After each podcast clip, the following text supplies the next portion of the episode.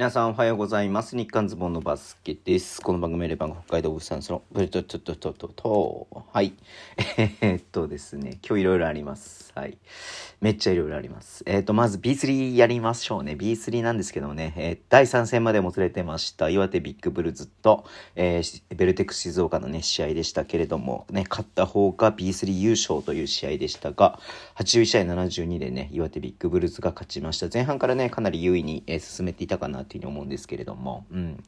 いやー、これでね、レギュラーシーズンも優勝でしたし、えっ、と、このねファ、ファイナルも取ったので、完全優勝ってことでね、えー、もう来季の、えー B2 のね、昇格、B2 での戦いがね、すごく楽しみだなっていうふうに思っております。はい。で、僕ね、もう一つね、僕見に行っていた、えー横浜エクセレンスと埼玉ブロンコスのね、えー3位決定戦。えっ、とね、1クォーターはね、本当に、えっ、と、エクセレンスのショショットが決まって、逆にね、ブロンコスのショットが決まらずに、15点ぐらいね、差がついて、エクセレンスがリードしたんで、このままいっちゃうかなと思ったら、あれあれという間にね、えっ、と、ブロンコスが追いついて、えー最終的にね、ブロンコスが勝ったというゲームになりました。明日、明後日でね、2戦、3戦と行われるので、まあね、明日ブロンコスが勝てば、えっ、と、2戦で終わりますけれども、ね、まあ、ホームの横浜としても、まあ、ちょっとね、えっ、と、負け負けられない戦いになると思いますので、うん、ちょっと楽しみだなというふうに思っております。はい。えー、あと、昨日の夜にね、飛び込んできたニュースになりますけれども、えっ、と、西ホス三河の、えー鈴木君和ヘッドコーチが退任を発表ということで、ね、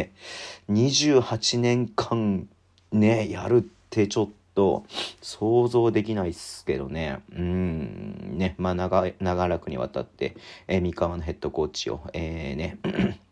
指揮してきましたけれども、ヘッドコーチを指揮してきたとかしいか。ヘッドコーチでね、指揮を取ってきましたけれどもね。うん。いや、本当全然なんだろう、想像つかないよね。こう、ずっともう三河のね、ヘッドコーチといえば、君和さんっていうのがね、イメージが完全についてしまっているので、君和さんがこれをね、退任する日が来るのかっていうのはね、全然想像してなかったですけれども、うん、はい。えー、っと、まあ、まずはお疲れ様でした。ちょっとこね、この後どういう形になるのかわかんないですけど、まあでも、チームのリリース見るとね、チームにはもう関わっていかないのかなっていうね、感じがしますけれどもね、うん。はい。いずれにしろね、やっぱりすごい功績、ね、すごいね、いろんな、え名プレーヤーをね、育ててるヘッドコーチですので、まあ何かしらの形でね、この後も、えーリーグにね、関わっていってほしいなっていうふうに思っております。はい。えー、あとね、今日ね、重厚賞、まあ、結構出まして、えっ、とね、えーと、河村拓也選手がね、えっ、と、新潟ルベックス BB ね、えーまあ、重厚賞ではあるんですけど、対談ということがね、えー発表されましたんで、うん。まあ、ちょっとね、えっ、と、救世主のような形で、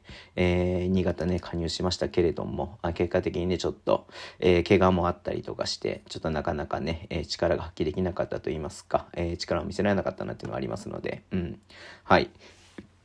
そういったところではね、ちょっと、えー残念ではありましたけれども、まあね、キャリアが終わったわけではないので、まだね、えー復帰する、復帰というか、えっ、と、何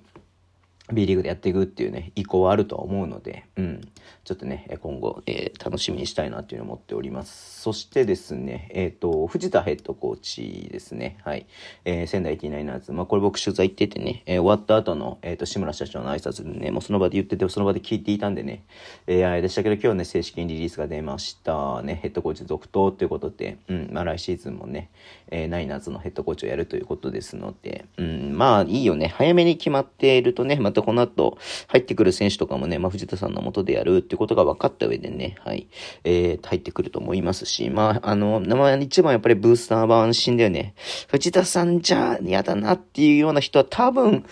ね、多くはないというか、もうほとんどの人がね、ウェルカムだと思いますので、うん、素晴らしいヘッドコーチですんでね、はい。えー、っと、また来期のね、まあちょっと今日藤田さんの記事書きましたんで、ぜひ、読んでいただきたいんですけれども、はい。えー、っと、まあ、えー、まあいい、いいリリースだなっていうふうに思って見てました。はい。でね、えー、ちょっと、えー、っと、W リーグの方なんですけどね、重厚賞リスト、これは最後かな最後とかってなんか書いてあったけどもね、うん。えー、っとですね、えー、渡嘉敷渡嘉敷ラム選手が、なんと、えー、と自由交渉ですね、えー、とあと岡本選手、長岡選手、林選手、奥山、ね、結構あの主力の、ね、え選手がね、えー、と